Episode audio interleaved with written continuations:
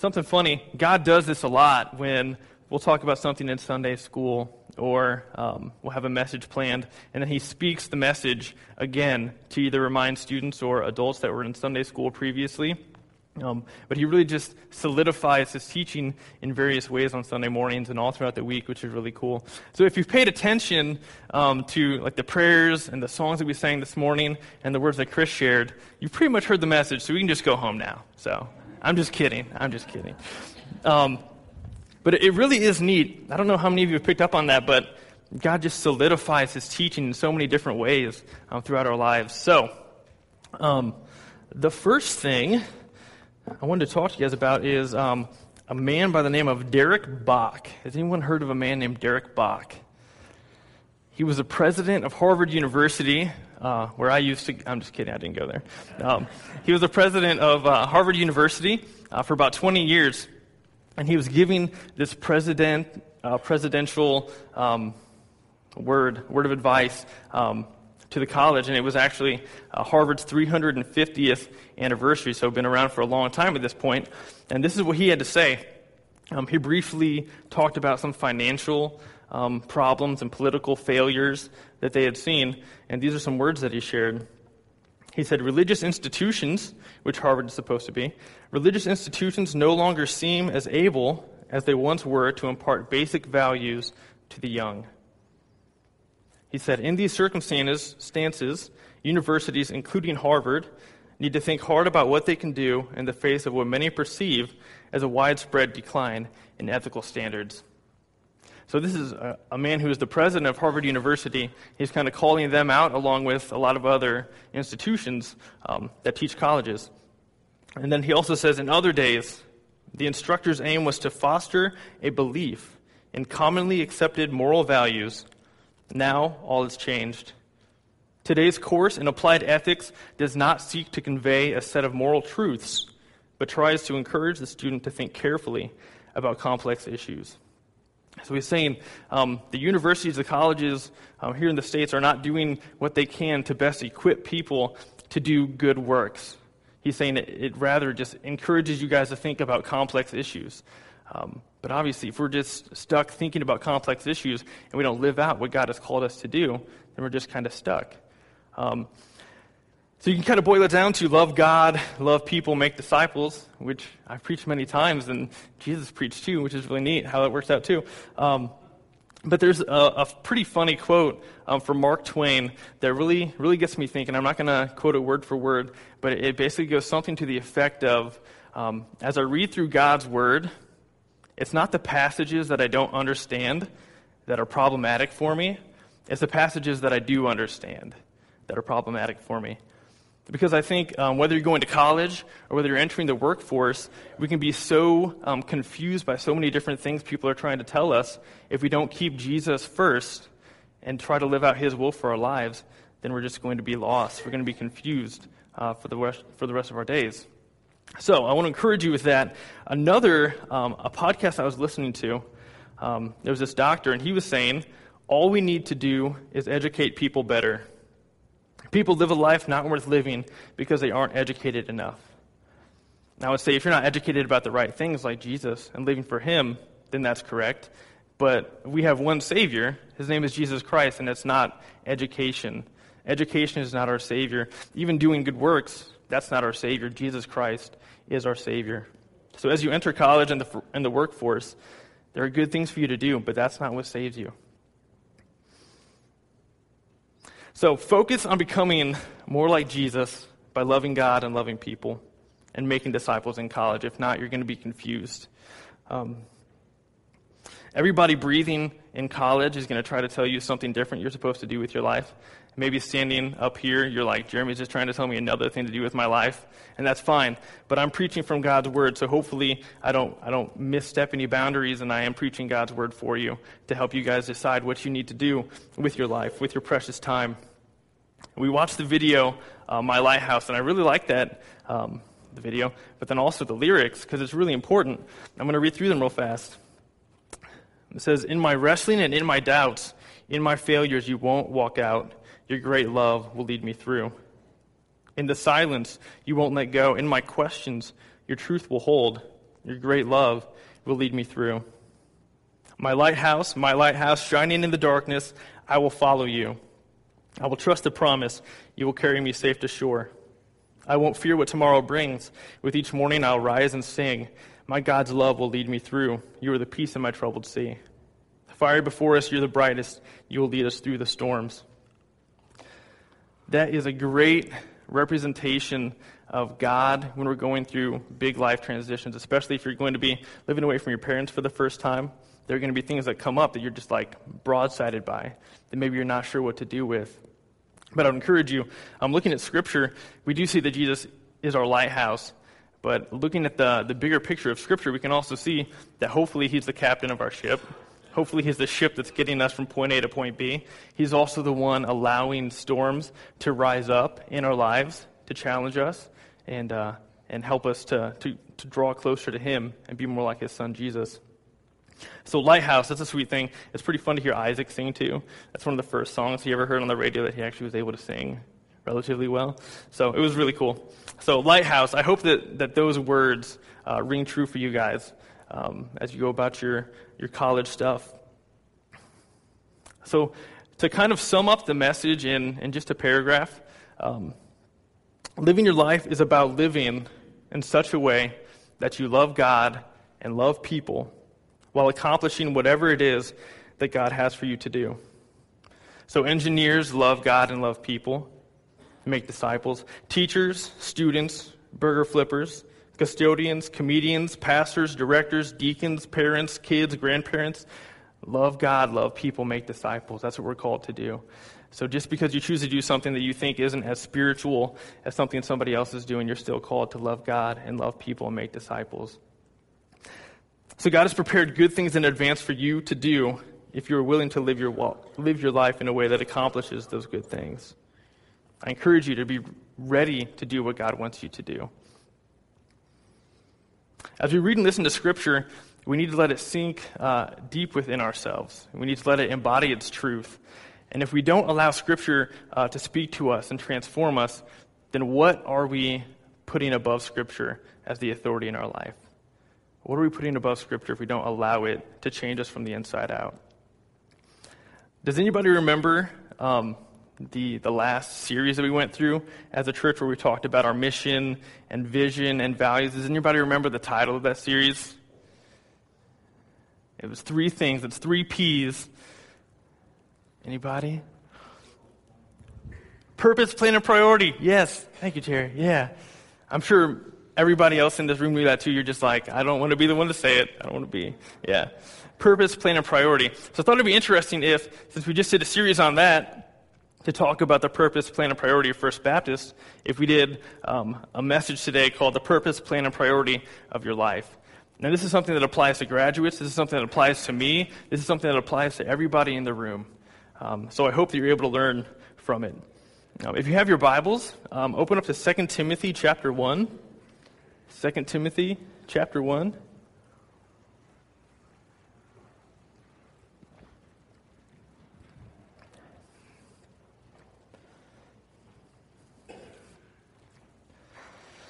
Second Timothy chapter 1.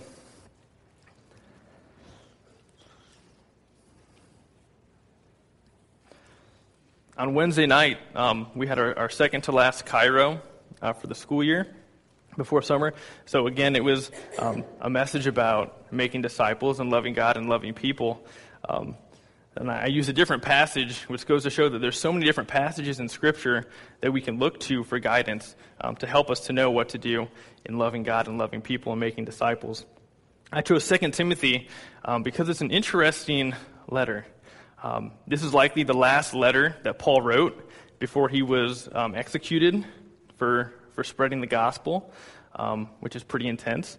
Um, according to church tradition, the, uh, Peter was hung upside down on a cross because he didn't want to be hung exactly like Jesus was on a cross. He chose to be upside down on a cross, um, which is awe inspiring.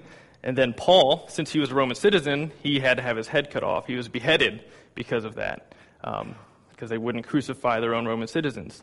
So, interesting, right? So, this is one of the, the last letters that Paul wrote before he was killed. Um, And he's obviously talking to a, a guy named Timothy, uh, which is a pretty clever title for the letter, right? It's to Timothy, so we know. And then um, right here at the beginning, he tells us that it is him, it is Paul that is sharing. Um, so with Paul dying for the cause of Christ, um, a lot of times I think we go to the question Are you willing to die for Jesus? Graduates, are you willing to die for Jesus? That's a good question, but I think there's an even better question um, that we should talk about this morning. And I think that in, in a split second, somebody could choose to give their life for somebody else. They might not even like the person they're about to give their life for, but in the split second, if they're like, okay, you're going to die or you're going to die, the person could be like, you know what? I lived a pretty good life. I don't like that person, but I want to see them or I want them to change. Uh, I'll, I'll die instead of them. Um, scripture also tells us that um, people would die for a good man, right? So I think the question isn't, are you willing to die for Jesus? I'm completely willing to die for my family, um, but I don't think it's going to make a huge deal or huge impact on my kids if I don't choose to live every day in a way that shows them the, the love of Jesus. So just to say that I would die for my family doesn't mean I shouldn't show them the love of Jesus on a daily basis. So, graduates, I don't think the question, uh, the big question this morning is, are you willing to die for Jesus? I hope you are. But the question is, are you willing to live your life for Jesus? Because that will be what tells, uh, what, stands the test of time. So, 2 Timothy chapter 1, I'm starting with verse 1. It says, This letter is from Paul, chosen by the will of God to be an apostle of Christ Jesus. I have been sent out to tell others about the life he has promised through faith in Christ Jesus. Point number one purpose. Um, aren't we all sent out to tell people about Jesus? Whatever job we have that God has us at, we are sent out to tell people about Jesus. If you were supposed to be um, a stay at home mom, you're called to tell people about Jesus. We are all supposed to tell people about Jesus. So, purpose, plan, and priority of your life Purpose, number one, tell people about Jesus. That was a fast one.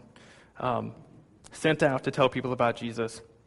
Do, do any of you graduates have a smartphone? I know Ben doesn't. He brings it up a lot. He's like, I get a dumb phone.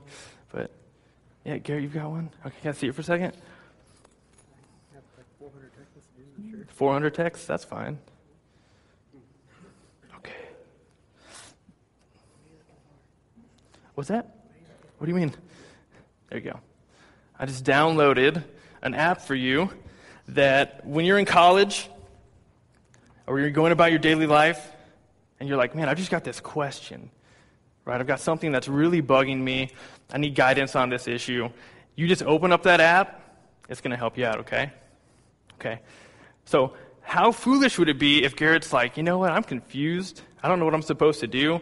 Um, I know I've got this app but I'm just going to put the phone in my pocket. I'm not going to check the app. That's pretty foolish, right? Garrett, you're a smart guy. You wouldn't do that. But I think a lot of times we do that with God's Word. We get to this place in our life where we're like, man, I'm just so confused about what we're supposed to do. I've got these doubts about my faith. There are so many things that are happening in my life that are causing grief. I don't know what to do. I don't know where to turn. I encourage you to turn to God's Word. Turn to God's Word for the guidance that you need. And I'm not saying that every single time you open it, you're going to say, that's my next step. Based on God's Word, those verses, that is my next step. But I'm saying that if you've got a relationship with Jesus, He's going to be guiding you every step of the way, every step that you take, which is incredible. So I encourage you to open up, your word, open up God's Word and let it guide you. In verse 2, I'm writing to Timothy, my dear son May God the Father and Christ Jesus our Lord give you grace, mercy, and peace. Timothy, I thank God for you, the God I serve with a clear conscience, just as my ancestors did. Night and day I constantly remember you in my prayers. A clear conscience. He says that he serves God with a clear conscience. Um, are we able to say that? Are we able to say that we're serving God with a clear conscience?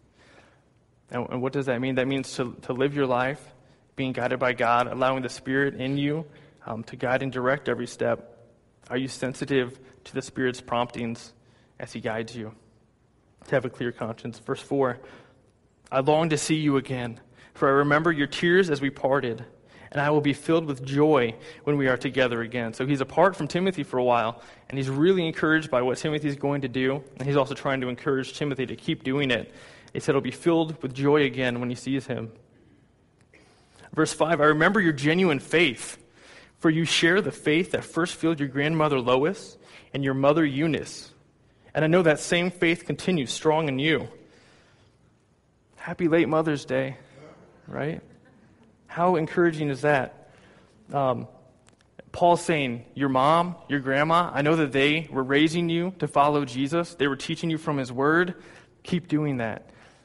So, parents, just because our kids are in uh, college now, that doesn't mean we're done. In some ways, that means we have to step up our game a little bit, still be kind of off at the sidelines, but still there, guiding them and for sure praying for them. And as, as the first as First Baptist Church, hopefully we are also lifting up our graduates in prayer. Um, I printed off uh, some of these. It's the top 10 ways to pray for the class of 2015. Um, I'll set these up here on this chair. If you'd like to grab one of these um, before you leave, just as a reminder, you could fold it up and put it in your Bible or something, just to be reminded of different ways to pray for our graduates, because they're going to be entering spiritual warfare like they've probably never experienced it before. So we need to make sure that, above all else, we are praying for them. We're lifting them up to God. Verse 6, it says, This is why I remind you to fan into flames the spiritual gift God gave you when I laid my hands on you. For God has not given us a spirit of fear and timidity, but of power, love, and self discipline. If you've got a spiritual gift that you don't know about, if you're a follower of Jesus, the Holy Spirit has given you a gift. If you don't know what it is, I encourage you to find out what it is. If you know what it is, use it so the body isn't lacking. Um, and the question is so, how do you figure out what your spiritual gift is, right? So, obviously, praying and asking God to show it to you, but then also just getting involved with different ministries um, on campus or at church to figure out, man, is this what I'm supposed to do? Is this a, an area that God has gifted me at? Um, so, try some things out. Don't be afraid to, and just see how God guides you during that time. Verse 7, it says, uh, For God has not given, given us a spirit of fear and timidity, but of power, love, and self discipline. Fearful people do foolish things. Fearful people do foolish things. Um, a few years ago, we took a group of students to Six Flags, St. Louis, and they have this big, they call it the dragon wing, where it's like, whoosh, it's like a, almost like a bungee jumping thing, but you can do it by yourself or you have a couple other people with you. It's a pretty sweet deal. I've never done it. That's fine. I've got nothing to prove. So we had some students that did it, and it was, it was really funny because um, this one person in particular, they did it, and then they got done, and the person had actually wet themselves. And it was like, oh no. And the person was not embarrassed at all by it. They're like, oh, can I go to the bus and get a new pants? New pants? I was like, yes, you can. That's totally fine. Um, but she was fearful, right? She was pretty scared of what was happening. She couldn't really control herself. Foolish people do foolish things. Um, there's this game that uh, the youth we play. It's called Live Mafia. So then I won't go into all the rules and everything, but there are times when people are getting chased down, okay? It's kind of like an elaborate game of tag with strategy and stuff. It's really cool. Um, so people are getting chased down, and we played this uh, in Detroit last summer on our mission trip at the church we were staying at. And when people are getting chased in the middle of the night and it's totally dark, even though they're in a church, they get terrified especially when, when Carter Bastine is on all fours chasing you like a bear. It's pretty scary. So people run and they, they jump off of things just to get away because scared people do foolish things.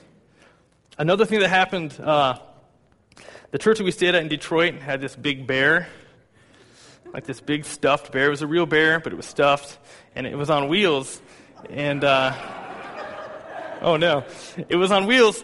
So then, uh, the last day that we were staying there, we were going to wake up the students and say, okay, it's time to get ready. We need to leave to go home. And, uh, like, the night before, uh, the other leaders that were with me, I won't share their names, uh, they were like, this would be a really cool idea if we can take the bear, take it up the elevator, and then down the hallway, and then we can put it in the, in the kids' rooms and scare them, right? And I was like, okay. let's try it out. So, it's early in the morning. We put it first on the guy's side, and uh, we're like, okay, so what noise are we going to make? We don't have like a loudspeaker or anything. So then I grabbed a, a big orange construction cone, and we turned the light on with the bear in their room, and I started making bear noises like, roar, with a construction cone, and like nobody moved. And then a couple of the guys kind of happened to like wake up, and they're like, what are you guys doing? and we were like, oh, okay, I guess that wasn't scary. Okay. So we tried it on the girls, and it didn't work on them either. Because. Right? So they weren't afraid, so they act logically. They didn't go running away. They didn't make irrational decisions, right? They're like, that's not a real bear. That's not a real bear growl. I'm going to go to sleep still, right? So they weren't afraid, so they act rationally. I think the same thing happens uh, in college or whenever we're going to make a transition. I think a lot of times we can hear these different stories from previous graduates or from our parents or on the news, and we're like, dude, college is scary. Right? And then we can, we can just kind of be in fear and be like, okay, I'm afraid to go to college now. And then that will complicate the way you react to things. If you're just always living in fear of what might happen at college, based on other stories, you're probably not going to be able to make rational decisions. However, I think you need to be aware of some of the pitfalls, some of the different things that Satan uses to get you guys off track in college. So be aware, but don't live in fear because you have the Holy Spirit living inside you. So don't be afraid, but be aware. Verse number 8, it says, So never be ashamed to tell others about our Lord.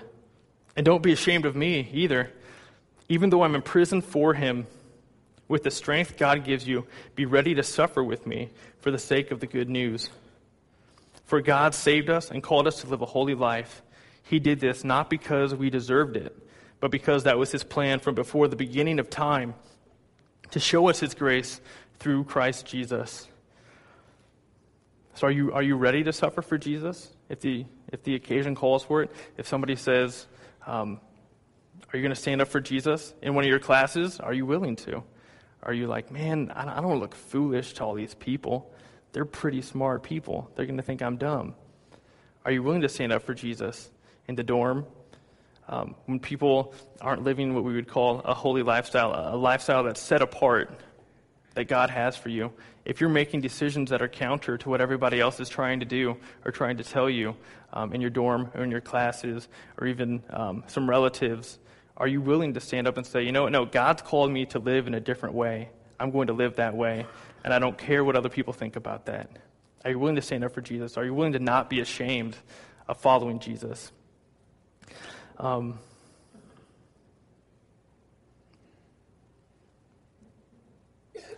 so live daily for Christ.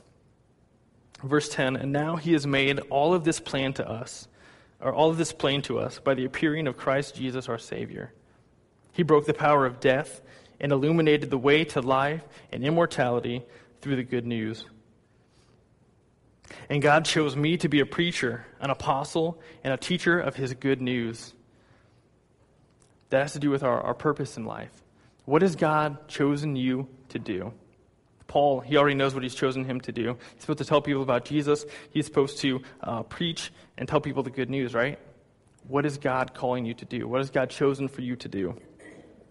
A few months ago, we had uh, services canceled because of snow. You guys remember that?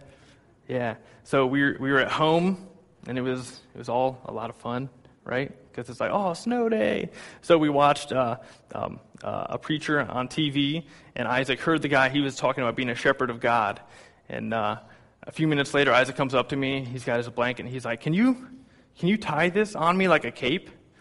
I was like, of course I will. Superheroes, yeah. So I tied it around him like a cape, and he was running around, and he was saying, I am a shepherd of God. I am a shepherd of God. And I was like, why does a shepherd need a cape? But then it was like, why wouldn't a shepherd have a cape? Then we'd have so many more shepherds dressed up as on Halloween, right? It's like, there's a shepherd of God, there's Satan, there's a shepherd of God, right? It's really cool. So he had it in his mind, I am a shepherd of God. And then a, a few weeks ago, um, it was in the morning. I just got done working out. Isaac woke up and he came over and talked to me. And I was thinking about just his life because I, I like to hear about what he thinks about. Um, so I asked him, instead of the question I was originally going to ask him was, What are you going to do with your life? Which is a huge question, but I like asking people that at times because it's like, okay, what's my three year old going to say? Um, so then I was thinking about it and I was like, you know, I'm going to switch it up. Instead of saying, What do you want to do with your life? I'm going to ask him, What does Jesus want you to do with your life? And he gave me an interesting answer. He said, uh, I'm going to go build houses for people that don't have houses. And I was like, well, that's really cool. If God calls you to do that, go make houses for people that don't have houses, right? Do I think that that is actually God's calling on his life? I don't know. But we will wait and see, right? But the point is, um, you're going to be asked a lot, what are you going to do with your life? And then you're going to want to um, go, go back to yourself and say, okay, what do I want to do with my life, right? But that's not the best question. Instead, ask, ask yourself okay, with what God has already um, given me the skills to accomplish, with the spiritual gifts that God has given me to use, what does He want me to do to further His kingdom? What can I do to love God, love people, and make disciples in a way that brings God the most glory? That's the best question you can ask yourself when it comes to what are you going to do with your life. Not what you specifically want to do, but what God's will is for your life, His good, pleasing, and perfect will. That is the question. And in talking to uh, the graduates before today, there, there is some confusion. Like, what am I supposed to do with my life? There are so many different options on the table, right? Which is where prayer comes into play, right? So make sure that we're lifting them up in prayer so that God can guide them to do what He's calling them to do. Because um, that's a big deal, and that can be scary at times. So figure out what God wants you to do and take that next step. Don't be afraid of trying to do uh, something that God's calling you to do that maybe you've never tried before. Um, learn from your mistakes and realize that God's glory can be made even greater because of those mistakes. If you learn from them and improve, allow God to pick you up. So that's his plan. His plan for you is going to look different. Probably each person in here, his plan for you is going to be different. But are you willing to, to ask him, What is your plan for my life? How will you accomplish this in my life? How can I line myself up with your will to accomplish this? That's the plan. Then, verse 12 says, That is why I'm suffering here in prison, not because he's a bad person, but I am not ashamed of it, for I know the one in whom I trust, and I am sure that he is able to guard what I have entrusted him until the day of his return. So Paul is like, man, my past, my present, my future, it's all in God's hands. I'm in prison right now. Things are looking bleak. He's probably had people tell him, You're going to be murdered because you're sharing the gospel. He's already been stoned before. He's already been kicked out of different cities. So he knows that his end probably isn't going to be this glorious thing, right? It's probably just going to be, wow, I just, I got murdered for the cause of Christ. But he's saying, you know what? I don't care. If that's how God wants to use me, I'm willing to be used like that, which is an incredible act of faith that we can all learn from. Verse 13, it says, Hold on to the pattern of wholesome teaching you learned from me, a pattern shaped by the faith and love that you have in Christ Jesus. So remember what you were taught in school. Remember what you were taught uh, here at church. Remember what your parents taught you, grandparents taught you, friends taught you. Don't just forget all of the, the spiritual wisdom that you've been given and life skills. Use those to your advantage. Verse 14 says, Through the power of the Holy Spirit who lives within us, carefully guard the precious truth that has been entrusted to you. So I'd encourage you, carefully guard the precious truth that has been entrusted to you, the truth that Jesus is Lord. Guard that. Live your life on that. Tell people about that. Verses 15 through 18 um, are kind of sobering. He says, As you know, Everyone from the province of Asia has deserted me, even Phygelus and Hermogenes. May the Lord show special kindness to Onesiphorus and all his family because he often visited and encouraged me. He was never ashamed of me because I was in chains. When he came to Rome, he searched everywhere until he found me. May the Lord show him special kindness on the day of Christ's return. And you know very well how helpful he was in Ephesus he talks about a lot of people that have turned away, at least from helping him and maybe from God. but he talked about a couple other people that really encouraged him by what they're doing, what God is allowing to do um, in and through them. So I would encourage you, graduates. Um, I think we all hear statistics that are like, man, so many people walk away from their faith when they get to college. I would encourage you not to be that statistic. I would encourage you to live your life in a way that daily pleases God. And I, I also think there's uh, some unneeded stress because you're going to think that you need to change the whole world all by yourself, right? Even in reading God's word and seeing what Paul did, it's like, dude, God did so much with Paul. I need to change the world just like Paul did.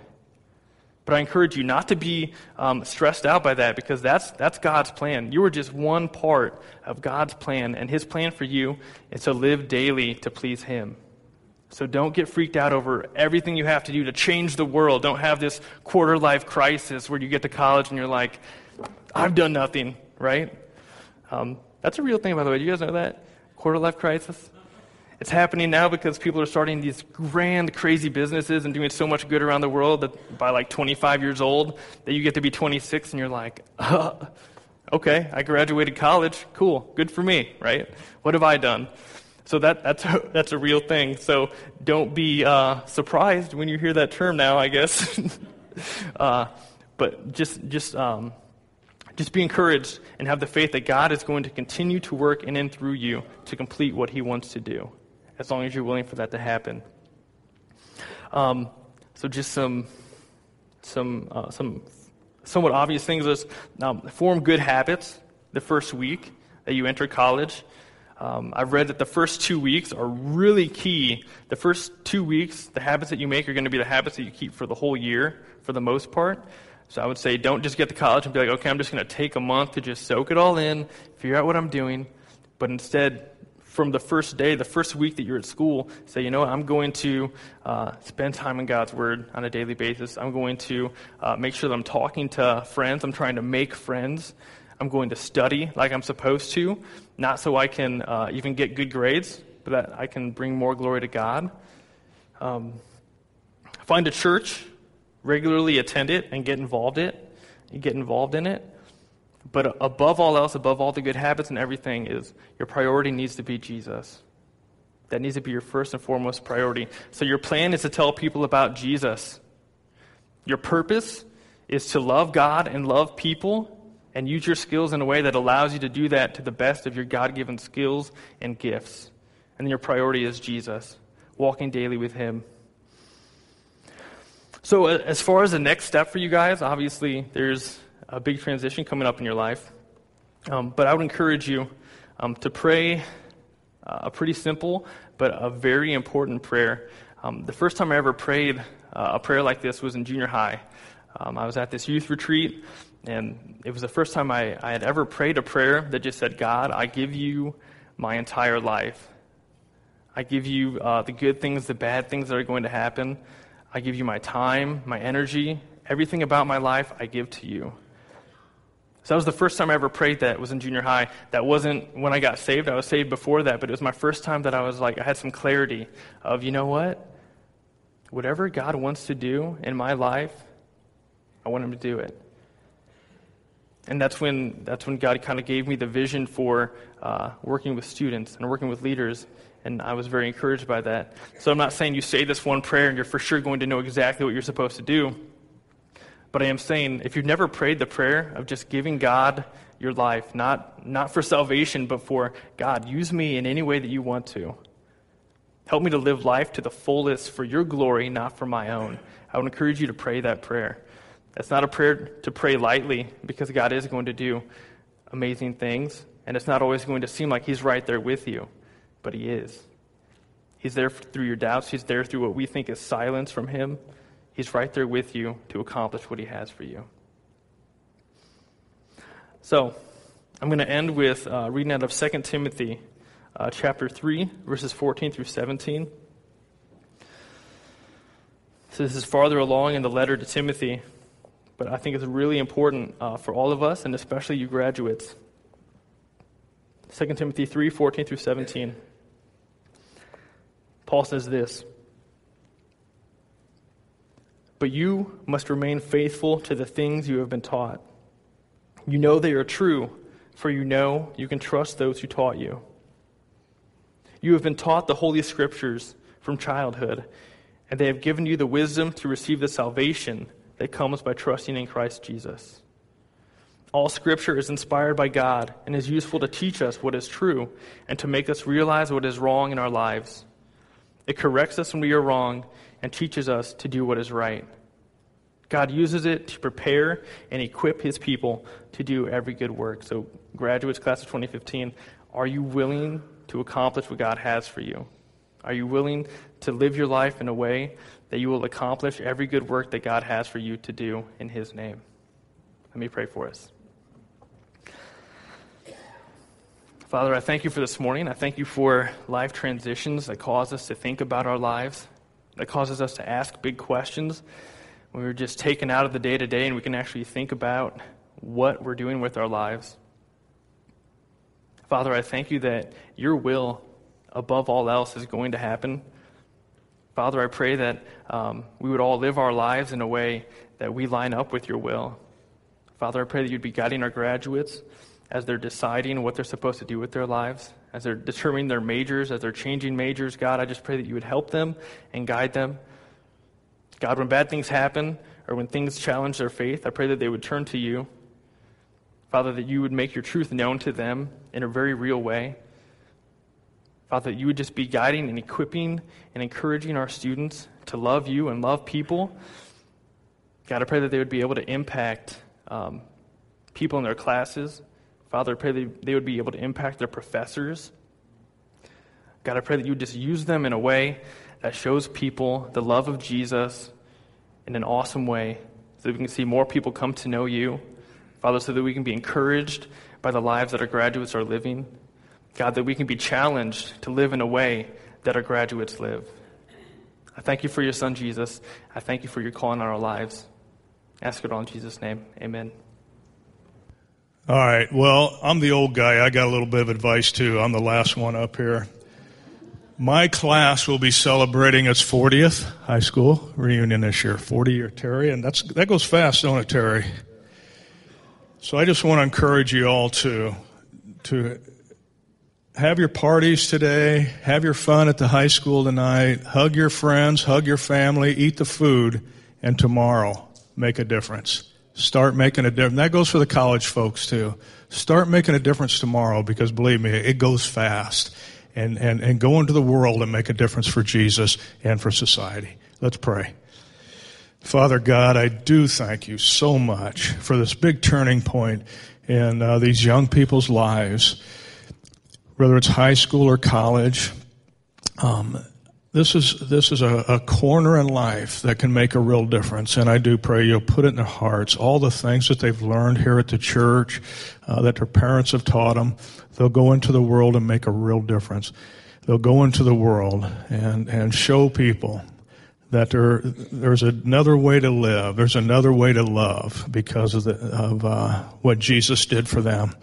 I pray, Father, that they'll allow you to use the special skills you gave each one of them to make that real difference in the world. And one last time, Father, today I want to thank you so much for the men and women who died for this freedom. So these folks do have a choice. They can make their own way in life because these people paved the way for us all. And I just thank you for that, Lord. I pray that every one of us will leave this building today with that same determination. We're going to make a difference for Jesus. And I ask it in Jesus' name. Amen. Congratulations again. Go into the world and make a difference. Thank you all.